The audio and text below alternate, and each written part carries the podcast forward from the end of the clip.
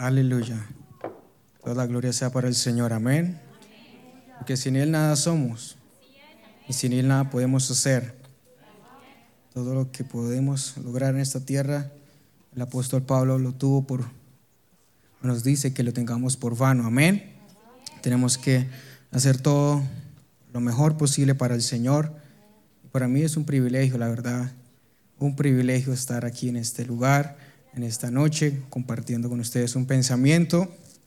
Y para empezar, me gustaría que todos los hijos se, sentaran con sus padres o sus padres buscaran a sus hijos. Me gustaría que estuvieran junticos, sentados allí. Y ah, gracias a Dios por esta oportunidad, gracias al pastor, gracias a ustedes por abrirme las puertas, por ser tan amables conmigo. Ah, ya llevo casi un poquito más de un año desde que vine la primera vez y la verdad, el, espíritu es el mismo, ah, el amor es el mismo, porque el Señor no cambia. Amén. Entonces, ya están todos ubicados, todos los padres con sus hijos, los hijos con sus padres. Y ah, yo estoy contento, la verdad, ya va, ya va a llegar diciembre. ¿Cuántos están contentos porque ya casi llega diciembre? Hmm. Ya llega el último, uh, la última cuarto del año y si usted no ha hecho lo que tiene que hacer, hágalo para que el fin de año sea el mejor para usted. Amén. Prepárese, aliste sus planes para terminar el año y para empezar el siguiente. Amén. Vamos a leer el Salmo 133, el verso 1, en el nombre de nuestro Señor Jesucristo. Bienvenidos a todos los hermanos y amigos que acompañan y apoyan esta juventud. No es fácil, no es fácil ah, ser joven, amén, pero con el Señor todo se puede. Salmo 133, verso 1, dice así, mirad cuán bueno y cuán delicioso es habitar los hermanos juntos en armonía. Vamos a leerlo todos. Mirad cuán bueno y delicioso los hermanos juntos en armonía. En el nombre de Jesús pueden estar cómodos. Como lo mencionaba la pastora, me gusta la música. Y para tocar un piano o para tocar una canción en un piano, debemos seguir ciertos parámetros establecidos. Primero, existe una secuencia lógica en cada canción y esta debe seguirse para reproducir un sonido agradable. Tenemos que obedecer la línea musical que la canción que queremos que queremos tocar suene de tal manera que nos guste, que sea agradable a nuestro oído. Como tal, esto nos llama o nos da un primer llamado a la obediencia. La obediencia es una parte de la unidad musical y la obediencia es la parte de la unidad en la iglesia. Este mensaje lo he titulado, ya se me olvidó, el acorde de un cristiano. Repita conmigo, el acorde de un cristiano. O el, acorde de la iglesia. Así es, el acorde de la iglesia. Me encantó esa foto. La obediencia es parte de la unidad musical y la obediencia es parte de la unidad de la iglesia. Tenemos que obedecer a nuestros superiores. Tenemos que obedecer a nuestro Dios. Y también tenemos que obedecer a nuestro pastor. Si queremos que haya un acorde espiritual en la iglesia, debemos ser obedientes. Si queremos un acorde espiritual en la casa, debemos ser obedientes. Amén. No podemos pretender ser obedientes en la iglesia y desobedientes en la casa. No podemos pretender ser obedientes en la casa y desobedientes en la iglesia. Donde vayamos, siempre tendremos algún superior. No importa donde usted esté, incluso en la calle, tendrá un superior. Si se pasa el speed limit, ahí está el policía y le va a dar su ticket. Entonces, él es su superior. Una autoridad civil o social siempre estará por encima de nosotros. Hay un gran secreto en la obediencia. Digan conmigo, gran secreto en la obediencia. Primero, debemos obedecer a nuestro Dios. Primera de Samuel 15:22 nos dice así, Primera de Samuel 15:22, Y Samuel dijo, se complace Jehová tanto en los holocaustos y víctimas como en que se obedezca a las palabras de Jehová. Aquí estamos relatando la historia de Saúl y Samuel. Dios le había dado una instrucción a Saúl de acabar con el pueblo de Amalek o el pueblo amalecita, pero Saúl simplemente mató lo que, lo que no quería y preservó, guardó lo que quería. Así es, amén. Entonces, ciertamente el obedecer es mejor que los sacrificios.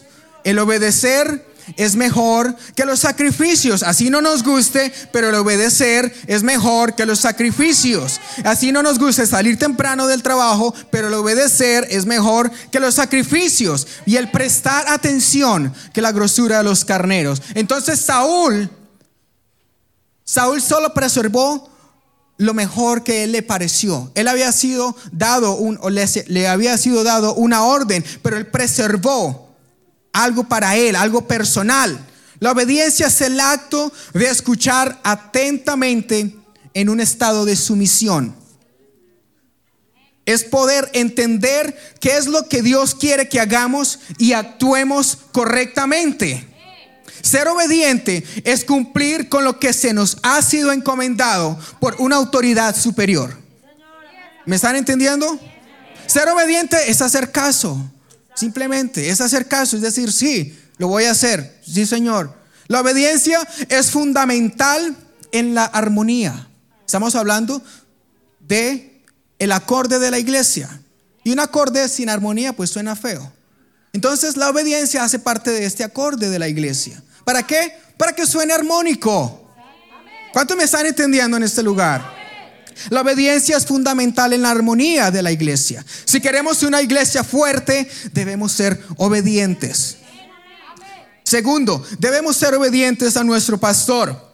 Hebreos 13, 17 nos dice, obedeced a vuestros pastores y sujetaos a ellos, porque ellos velan por vuestras almas como quienes han de dar cuenta. Yo nací en una familia pastoral y hay innumerables Ah, casos, innumerables, innumerables situaciones en la cual el pastor no puede descansar, no puede dormir o está pensando en su situación, en su problema. Yo lo puedo decir.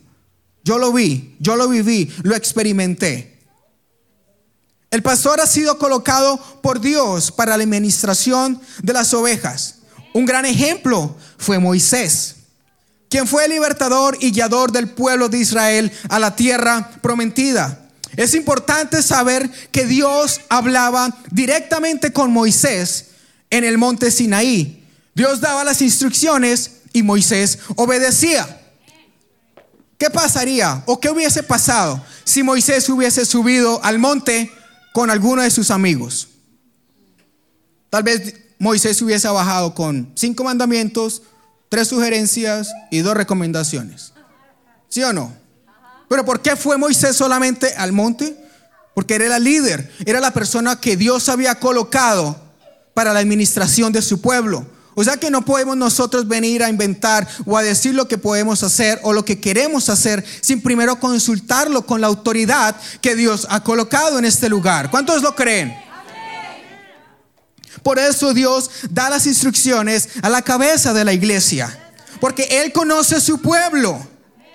Debemos seguir las instrucciones de la cabeza para saber a dónde Dios nos quiere mover. No podemos pretender ser obedientes parciales, o sea, obedecer solamente en lo que nos conviene. Recuerde que en la casa nos están viendo.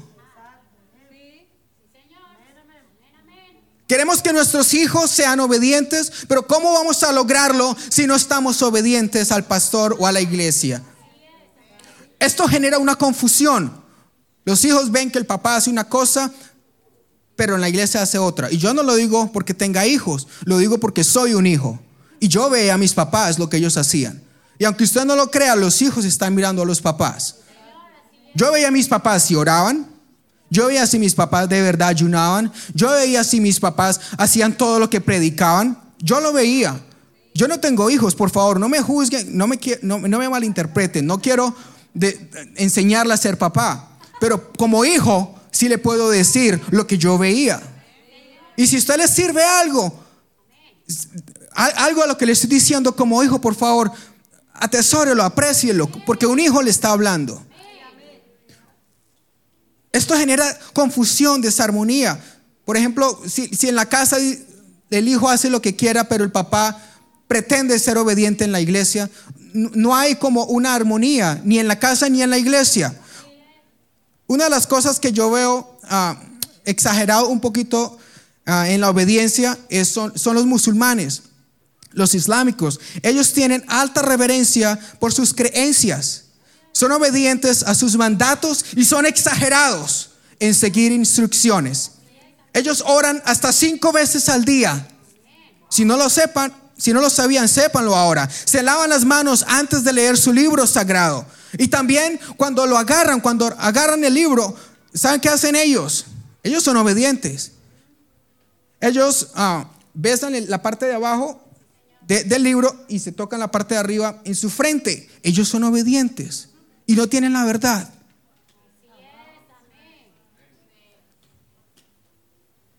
Leen su, libro, su libro sagrado en su idioma original. No pueden ir a la sinagoga, no pueden ir a la iglesia con ropa sucia.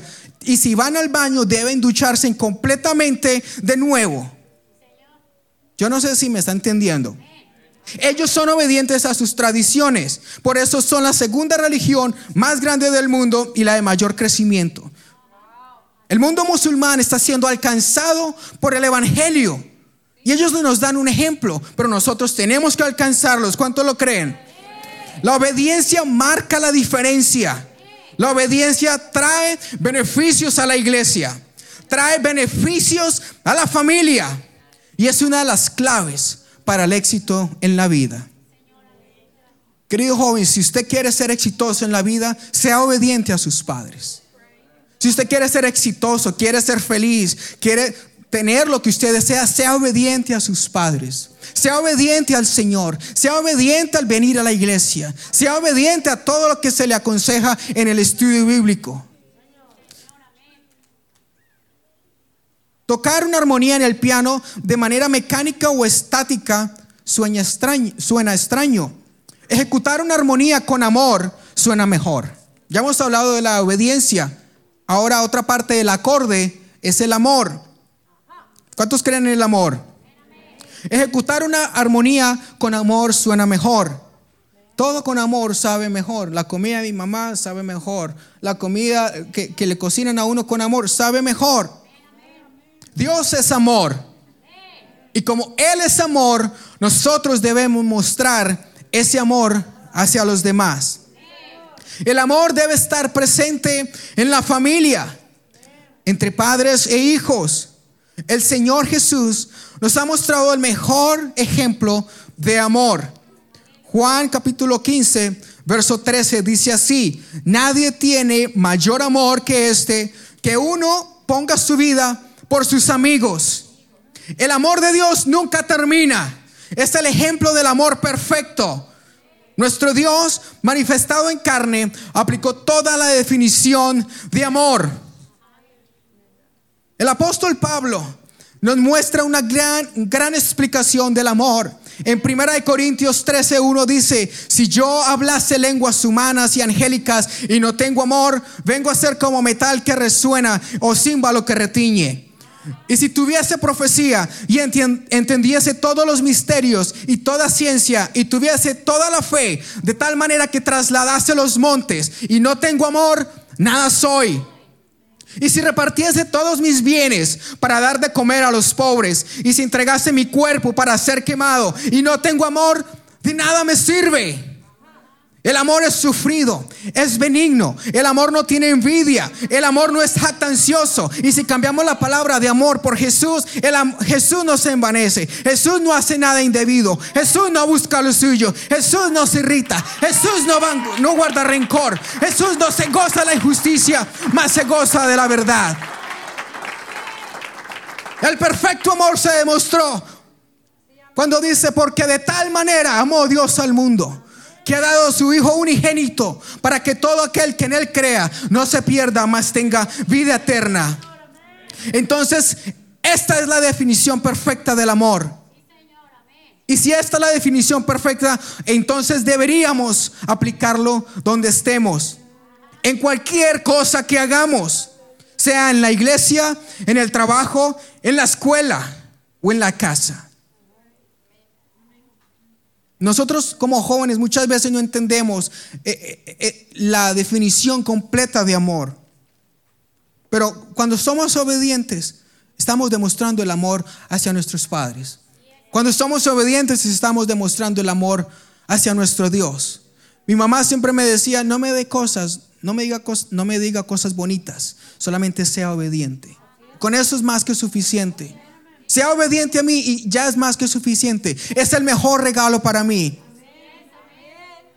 Hay un gran problema en este siglo y es la falta de amor. Esto fue profetizado por nuestro Señor Jesús en Mateo 24, 12. Ese es el problema de este siglo. Nuestro Señor Jesús lo dijo. Y por haberse multiplicado la maldad, el amor de muchos se enfriará. Sabemos que la maldad se está multiplicando. Y tal vez es normal en el mundo que no haya amor. Pero no es normal, no es normal que en la iglesia falte el amor. No es normal que en nuestra familia falte el amor. No es normal que nuestros hijos estén faltos de amor. Ese es el mensaje del mundo. Ese es el mensaje del mundo a sus hijos. ¿Sabe qué le está diciendo el mundo a sus hijos, a mis futuros hijos? Le van a decir, usted no es nada, usted no vale nadie. Usted es pequeñito. Y me encantó el ejemplo que dio el hermano hace un momento. No importa si lo ve usted pequeñito, pero van a ser grandes. Porque los niños no son la iglesia del futuro, son la iglesia del presente. Si son la iglesia del presente, van a ser la iglesia del futuro. ¿Cuántos lo creen? El amor de nuestro Dios es el amor que nos ha salvado.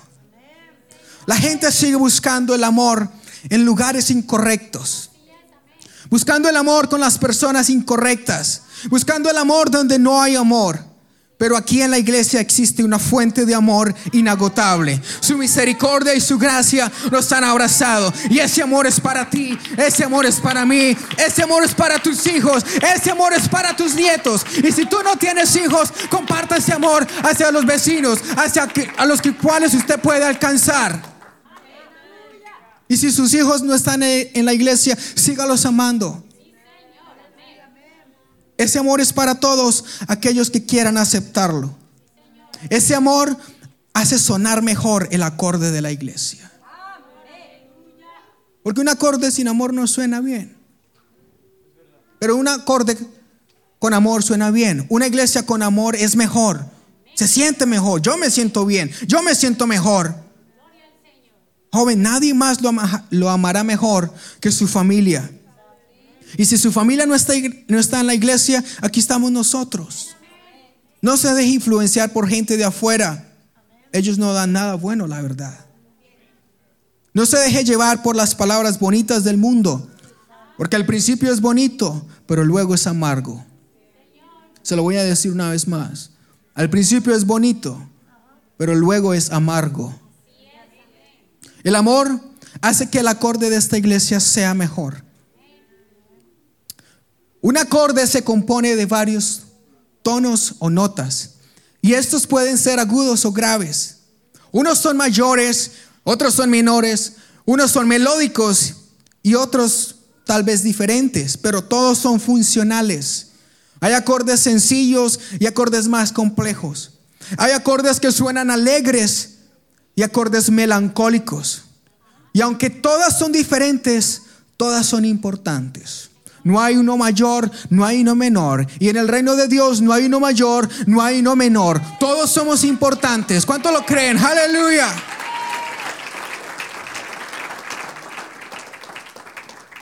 Estos acordes deben ejecutarse de la manera correcta.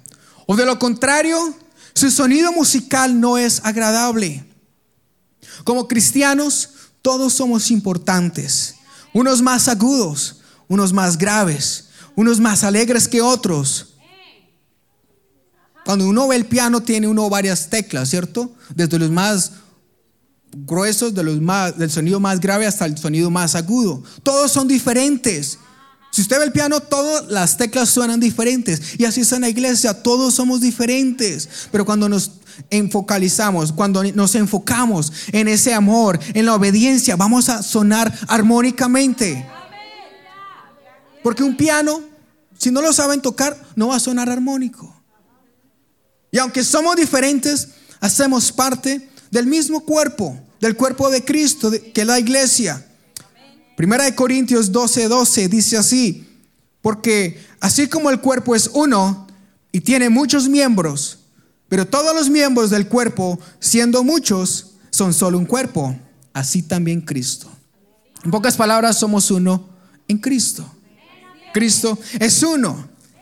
Este verso nos empieza a mostrar la unidad que debe existir en la iglesia. Es un acorde. ¿Cuál fue la primera nota del acorde? Obediencia. La segunda nota del acorde, amor. Y la tercera nota del acorde, unidad.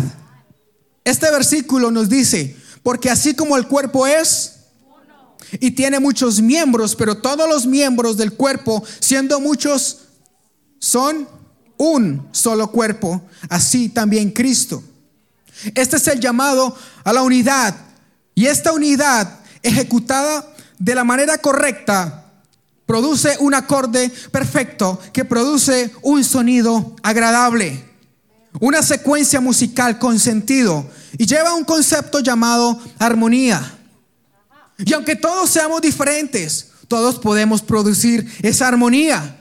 No importa si eres tú o yo, todos somos diferentes y hacemos parte de esa armonía. El Salmo 133 nos lo dice, mirad cuán bueno y cuán delicioso es habitar los hermanos juntos en armonía. No solamente estar juntos, porque podemos estar juntos y en, en desarmonía. Hay que estar juntos y en armonía, que sonemos agradables. La unidad produce armonía. Por eso debe haber unidad en la familia. Debe haber unidad en los, con los hijos o en los hijos. No hay uno mayor, no hay uno menor. Todos son importantes. Pero esta armonía tiene enemigos. El Señor Jesús dijo unas palabras sabias en Lucas 11, 17. Todo reino dividido contra sí mismo es asolado. Y una casa dividida contra sí misma cae. Déjame hablarles sobre algunos datos de nuestra realidad. En el 2019, una persona, persona revisaba su celular aproximadamente 96 veces al día, es decir, cada 10 minutos. En el año 2020, encuestas a mil personas sobre el uso del celular arrojaron los siguientes resultados. Una persona promedio revisa el celular 260 veces al día. Es decir, cada 5 o 6 minutos. En los últimos años estos datos seguirán creciendo aproximadamente un 20%. Los jóvenes entre 18 y 24 años revisan su celular el doble de veces. 80% dijeron que revisar el celular o que revisaban el celular apenas se levantaban o dentro de los 10 minutos después de que se levantaban. 62% se quedaron dormidos usando el celular en la noche. La mayoría gastaron en promedio 50 minutos en el celular antes de dormirse. 67% dice que han enviado un mensaje de texto a alguien en el mismo cuarto o en la misma habitación. 55% dice que usa el teléfono mientras maneja su auto. Otros pasan más, más tiempo en el teléfono que con su esposa o su hijo. El 18% gasta más tiempo en su celular que en sus hijos.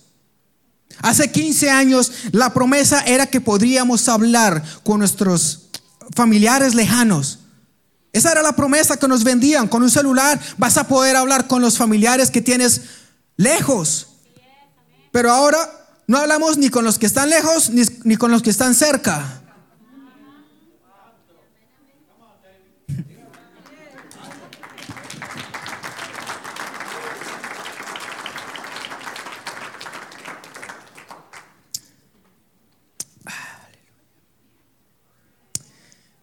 no me entienda, por, no me malentienda, por favor. No quiero hablar mal de un teléfono.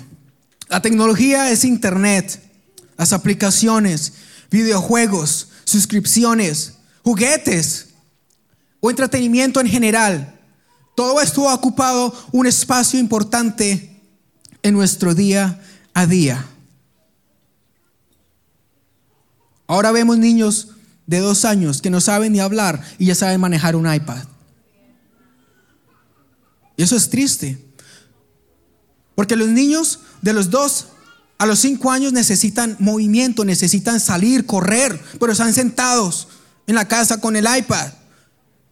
Yo, recuerdo que para mí era un problema estar en la casa, me gustaba estar en la calle, todo el tiempo jugando en la calle. Ahora es un problema para que los niños salgan.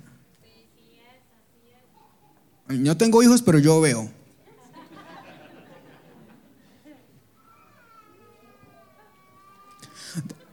Hasta los 25 años el cerebro se desarrolla y entre los 0 a los 2 años el cerebro crece el doble de veces más rápido y todo lo que están absorbiendo es lo que empieza a establecer los parámetros de comportamiento para su futuro. Entonces no sé qué aparato está teniendo su hijo. Tal vez usted los ve chiquitos, parece que no, que son un angelito, que no hacen nada, pero, ¿qué están haciendo sus niños? ¿Qué están viendo? ¿Qué les están motivando? Lo que están viendo les está alterando ciertos, ah, ciertas emociones, les está disparando lo que es el cortisol, lo que es la adrenalina y les está haciendo sentir cosas diferentes. Estudios han demostrado que cuando uno empieza a pasar mucho tiempo en el celular, empieza a disparar esas emociones de ansiedad. Si no está en el celular, empiezan a disparar esas sensaciones de ansiedad para estar en el celular, para estar pegado, eh, actualizándose o viendo un video o jugando. Y estas emociones son emociones que se convierten en emociones negativas. Y a veces decimos que lo malo es fumar, si es malo, que lo malo es tomar, si eso es malo, pero estamos teniendo un celular que es un enemigo silencioso, porque está produciendo los mismos síntomas y provocando las mismas emociones que esas cosas que no debemos hacer.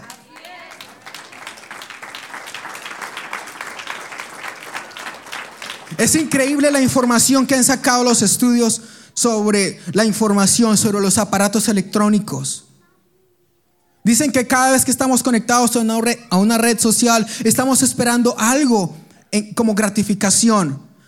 Y cuando vemos un like, cuando vemos un comentario, cuando vemos los videos que, nos gustan, eso dispara ese cortisol que nos alimenta el buen estado de ánimo y nos sentimos bien. Ah, qué bueno, qué chévere, me están dando like a la foto. Eso es lo que sucede con el aparato que están viendo sus hijos. Cada vez que ven un video, y se alegran, ah, qué bueno me siento. Eso está pasando, sucediendo inconscientemente en la mente de sus hijos. El nivel de, deserción o los estudiantes están dejando la, la escuela es muy alto en los Estados Unidos. El nivel de deserción hace dos años era del 40% y la tercera parte se sale de estudiar antes del segundo año. ¿Qué va a pasar dentro de cinco años? ¿Qué va a pasar dentro de diez años? ¿Vamos a tener médicos? ¿Vamos a tener abogados? ¿Vamos a tener empresarios? ¿O vamos a tener TikTokers y YouTubers? Si vamos a ir al hospital, ¿quién nos va a atender? ¿Una enfermera? ¿Un doctor? ¿O alguien haciendo videos? Datos estadísticos también muestran que muchos jóvenes entre 18 y 22 años se van de la iglesia apenas entran a la universidad. Y yo pasé por la universidad, pasaba muchas veces para el trabajo. Pero fui a la universidad y es difícil. Toda la psicología, todas las cosas que empieza uno a estudiar, a ver, ya cosas que mis papás tal vez ni entendían, pero yo tuve que entender que eso no era lo correcto. Y si usted quiere enviar a su hijo a la universidad, está bien. Pero esté pendiente, pregúntele que su fe esté fuerte en el Señor, que sepa quién es, que sepa que es amado. Porque eso trae desunidad. Si no hacemos eso, si no hacemos eso con nuestros jóvenes, con nuestros hijos, eso trae desunidad. Y si afecta la desunidad en la casa, va a afectar la desunidad en la iglesia. ¿Queremos ser una iglesia fuerte? ¿Cuántos quieren ser una iglesia fuerte? ¿Cuántos quieren tener una familia fuerte? El dueño de Netflix. ¿Cuántos saben qué, es Netflix? Ay, no van a decir que no saben. El, el dueño de Netflix ha dicho que su peor enemigo es el sueño. Él no quiere que la gente duerma. Él quiere que la gente esté ahí. Y yo he caído en eso muchas veces, ¿cierto? Ahí. Y una película y la otra. No, es que la serie está buena. No, es que el show está bueno. No, no, un capítulo más. Y son 40 minutos más, 50 minutos más. Eso es lo que él dice. Que el peor enemigo para él, para su compañía, es el sueño. Y cuando dejamos de dormir en la noche, entonces nos amanecemos o dormimos menos y nuestros niveles de cortisol son bajos. ¿Y qué es lo primero que hacemos cuando nos despertamos? El celular. Entonces, si ve cómo una cosa alimenta a la otra, no es solamente el celular, es todo aquello que desvía nuestra atención, nuestro enfoque de lo verdadero, de lo real. Y puedo seguir hablando de cosas que no son muy alentadoras. Hay otros temas, niveles de aborto, niveles de suicidio, los niveles del divorcio, alto número de, jóvenes que ya no quieren vivir. Todo esto está afectando la unidad de la iglesia. Tal vez el, diablo no viene aquí, ¿cierto?, a destruir toda la iglesia al mismo tiempo. Pero él, él, sabe por dónde empieza, empieza por los pequeños detalles y va alimentando, va alimentando aquellas cosas negativas en nuestros niños, en nuestros jovencitos. Les va cambiando el chip, les va cambiando su pensamiento, su personalidad. Ahorita el problema es con la personalidad. Que tienen 8, 9, 10 años y ya tienen depresión. Yo lo único que conocía la depresión era la de la cocina, la de la olla, la depresión. Eso era lo único que conocía a los 10 años. Pero ahorita dicen, tengo depresión. Me siento triste, nadie me quiere.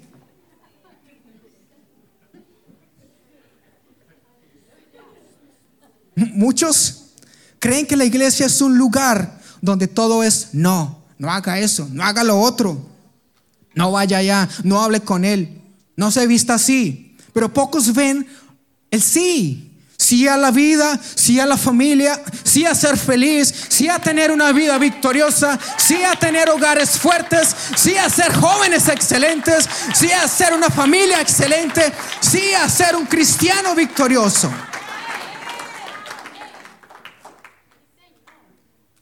Eclesiastes 4:9 dice, mejores son dos que uno, porque tiene mejor paga de su trabajo porque si cayeren, el uno levantará a su compañero.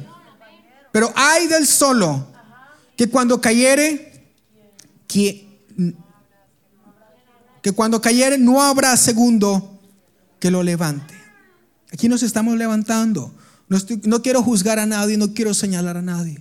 Solo quiero recordar y hacer un llamado a lo que estamos haciendo hoy por hoy. No esperemos a enero para tomar resoluciones nuevas. Si queremos ver algo diferente en un año, tenemos que empezar hoy. No vamos a esperar en un año para mirar si nuestro hijo ha cambiado, si mi familia ha mejorado. Tengo que empezar hoy.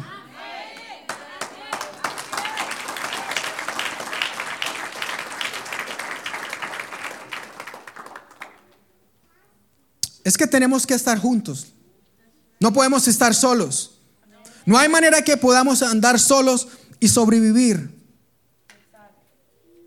Los discípulos nos dieron un gran ejemplo de andar en unidad.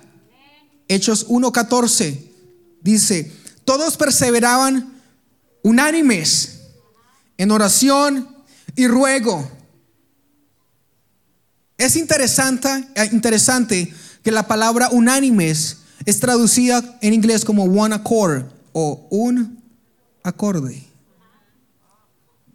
O sea que debemos andar todos en un acorde. Todos andar al mismo tiempo, todos siguiendo el mismo paso. Porque si no seguimos el mismo paso, entonces no estamos siendo desobedientes y va a sonar todo en desarmonía. ¿Sí me están entendiendo? Hechos 2.1 dice, tenemos varios ejemplos de los apóstoles, que cuando llegó el día de Pentecostés estaban todos unánimes, todos estaban en un acorde, todos estaban juntos. Hechos 2.46 dice así, y perseverando unánimes cada día en el templo y partiendo el pan en las casas, comían juntos con alegría y sencillez de corazón unánimes. Esa es la clave de la unidad, de, la, armonía. Esa es la clave del avivamiento. Hechos 4:24 dice, y ellos habiéndolo oído, alzaron unánimes la voz a Dios y dijeron, soberano Señor, tú eres el Dios que hiciste el cielo y la tierra y todo lo que en ellos hay, unánimes. Si queremos un avivamiento, debemos estar unidos en armonía. Yo no puedo andar por mi camino y esperar que los demás me sigan. Yo no puedo andar por mi camino y esperar que todo salga bien cuando sé que no va a salir bien. Pero si queremos un avivamiento en la iglesia, si queremos bendición, debemos andar en armonía. La unidad trae fuerza. La unidad entre las familias trae fuerza. La unidad entre padres e hijos trae fuerza a la iglesia. Y una iglesia fortalecida jamás será vencida. Una iglesia unida jamás será vencida. Todo parece ser un engranaje perfecto.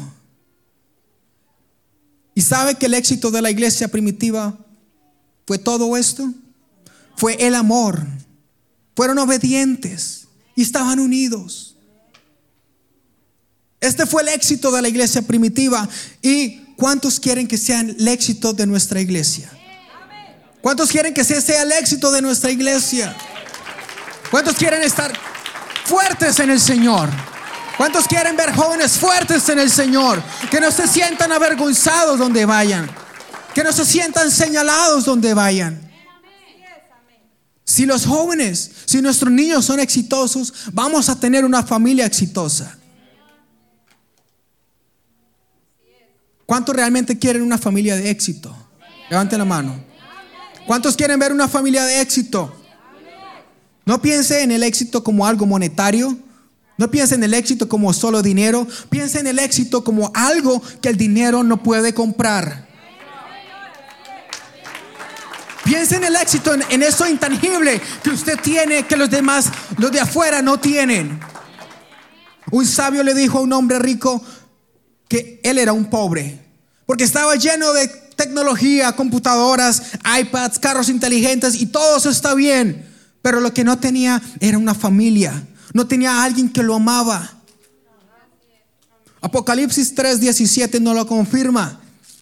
Dice así, porque tú, tú dices, yo soy rico y me he enriquecido y de ninguna cosa tengo necesidad. A veces nos sentimos así, seamos honestos. A veces sentimos que no tenemos necesidad de nada más. Pero en, real, en realidad no sabemos que somos unos desventurados, miserables, pobres, ciegos y desnudos. Debemos producir armonía en nuestra vida. No hay otra manera para agradar a nuestro Dios. Yo sé que son muchas cosas, pero debemos producir armonía en nuestro corazón, en nuestro hogar, en nuestra familia. No hay familias perfectas, pero unidos servimos al perfecto Dios.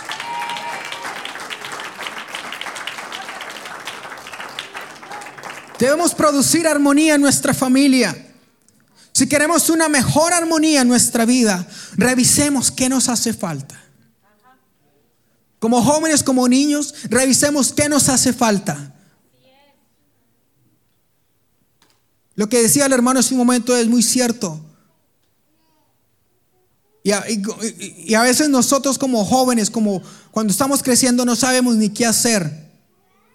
Pero si usted no sabe qué hacer, Pregúntele al pastor, a la, pastora, a los líderes, a un hermano que usted vea que está prosperando. Pregúntele a uno de los empresarios, ay, ¿qué tengo que hacer para ser como usted? Pregúnteles. Pregúntele al hermano, hermano, ¿y usted cómo hizo para comprarse ese carro? ¿No está escuchando al TikToker o a las voces en la escuela con sus amigos? Que haga esto, que vamos, a hacer lo otro, que me acompáñeme a mirar esto. Porque después de unos años va a ser amargo. Después de un tiempo va a ser amargo. Si usted quiere hacer algo bueno para su vida, empiézalo hoy. Si quiere estudiar, está bien. Si quiere crecer, está bien. Si quiere comprar lo que quiera, está bien. Pero no se olvide del Señor. No se olvide del propósito que Dios tiene para usted. Yo también soy joven y tengo muchos anhelos. Pero con la ayuda del Señor podemos salir adelante. Podemos producir armonía para el Señor. Podemos ser los mejores en lo que queramos para el Señor. ¿Cuántos quieren tener una familia victoriosa? ¿Por qué no pasa aquí adelante con su familia? Y quiero que los padres oren por sus hijos y los hijos oren por sus padres. Hay un fuerte, una, fuerte impacto cuando usted ora por sus hijos. Mi mamá se, se despertaba en las mañanas a orar por mí. Yo estaba dormido. Ella se despertaba a orar por mí. Yo decía, ¿qué está pasando? Yo la escuchaba orando a la medianoche. Era de noche. Ella lo hacía. Ore por sus hijos. No le dé miedo. No le dé pena. Son sus hijos, no los míos. A veces queremos orar por los demás. ¿Y cuándo oramos por nuestros hijos? ¿Cuándo oramos por nosotros mismos? ¿O cuándo dejamos que nuestros hijos oren por nosotros? ¿Por qué no lo hace en este lugar? en esta noche? ¿Por qué no viene aquí al frente? Y si sus papás no están aquí o sus hijos no están aquí, busca un hermano que ore por usted. ¿Cuántos sienten que necesitamos arreglar algo en nuestra vida, en nuestro corazón? Amén. Pido a la iglesia, por favor, esté en pie. Y vamos a pasar aquí adelante o ahí en su lugar. Vamos a orar. Vamos a pedir al Señor que nos dé armonía, que llene esos espacios que hacen falta, que nos ayude a controlar nuestras emociones, que ayude a controlar el tiempo que pasamos en la tecnología, que podamos acercarnos más a Dios. Padre de familia, si usted ama a sus hijos, eso está bien. Yo no tengo hijos, pero algún día, no sé, no me pregunte cómo los voy a educar. Bueno, eso es otro tema. Pero siga, siga instruyendo a sus hijos. La palabra del Señor dice que instruye al niño en su camino y aun cuando fuere viejo, no se apartará de él. Hoy por hoy doy gracias a Dios que mis familias, mi, papá y mi mamá me obligaban hasta un punto que casi me castigaban para que fuera a la iglesia.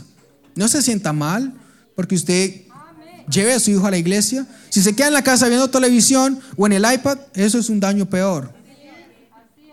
Y ustedes, jovencitos, si ustedes prefieren estar en el iPad y en el celular antes que obedecer a sus padres, están mal. Se lo digo yo, que estoy pasando y saliendo de esa edad. Ya estoy más viejito. Pero estuve ahí y tuve celular desde los 15 años. Ahorita los niños con 5, 8 años ya tienen celular. Y bueno, está bien. Entonces, piense qué es lo que quieren para su vida, para su familia si quieren crecer, si quieren, no, no, anhelen ser TikTokers, YouTubers, no anhelen ser modelos fashion, no anhelen, no anhelen eso. Anhelen ser una persona para Dios. Anhelen ser un cristiano para Dios. Anhelen agradar al Señor, traer más jóvenes a la iglesia. Ese debe ser nuestro anhelo. No anhelen ponerse lo que no deben ponerse. No anhelen decir lo que no deben decir. A ser amargo, jóvenes. Aproveche que tiene el apoyo de sus padres. Nadie más los va a amar como sus padres. Nadie más lo va a amar como sus padres. Nadie más. Nadie más. Ni el jovencito que le llama la atención o la jovencita que le llama la atención. Nadie más los, los va a amar como sus padres. Si sus padres dicen algo, escúchenlos. Sean obedientes. Háganlo con amor. Únanse a sus padres. Yo he visto padres tristes porque sus hijos se vinieron contra ellos. Ese es el dolor más grande para un padre. No causen dolor a sus padres, hijos. Yo le causé dolor a mi mamá, a mi papá, y me duele por las veces que causé dolor. No les cause dolor. Si usted está haciendo las cosas bien, sígalas haciendo mejor. Si está haciendo algo torcido, cambie. Si está haciendo algo que no debe hacer, cambie. Únase a sus padres. Ellos hacen hasta lo imposible por usted. Usted no se imagina el sacrificio que hacen los padres por ustedes. No, no se lo imaginan. Cuando mis padres tenían mi edad, ya tenían dos hijos. Y yo a, duras penas me mantengo.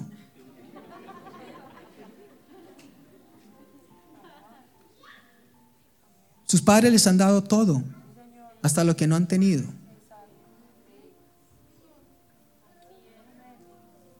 Amén. Vamos a orar, Señor Jesús. Una vez más delante de ti, Señor Jesús. Tu presencia, Señor, inunda este lugar. Tu presencia inunda nuestras familias. Tu presencia está en este lugar, Señor Jesús. Te pido, Señor Jesús, que nos dé sabiduría, que amplíes nuestro territorio, Señor, que fortalezcas la mente de los padres, fortalezca la mente de los hijos, Señor.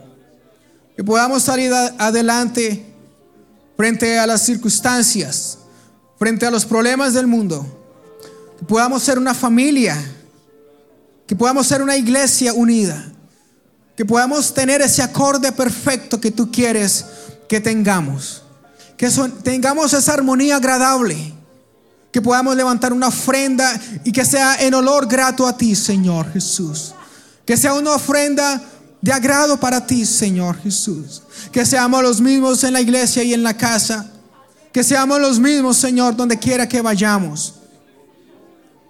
Ayúdenos, Señor, danos sabiduría para entender cómo criar a nuestros jóvenes, a nuestros hijos que están creciendo. Dale la fortaleza necesaria, Señor, para que nunca se aparten de ti. Permite que ellos puedan ver el propósito que tú tienes para ellos. Que ellos puedan entender que no hay nada fuera de ti, Señor Jesús. Estos niños, Señor, te pertenecen, Señor. Los niños de esta iglesia, los jóvenes de esta iglesia, te pertenecen, mi Señor. Son para ti, son para tu reino, Señor Jesús. Nada ni nadie los va a quitar. Nada ni nadie los va a sacar, Señor Jesús. Tú tienes un propósito para ellos, Señor. En el nombre de Jesús, Señor. Siga orando por sus hijos, Padre. Siga orando por sus hijos. No le dé miedo, no le dé pena orar por sus hijos. Transmita ese amor que ustedes tienen por sus hijos. Si no están aquí, oren por ellos. Son suyos. Herencia de Jehová son los hijos. Herencia de Jehová. A nadie más se lo ha dado, pero a usted se lo ha dado. Ese es su legado. Es lo que usted está aportando a la sociedad. Ore por sus hijos. En el nombre de Jesús. En el nombre de Jesús.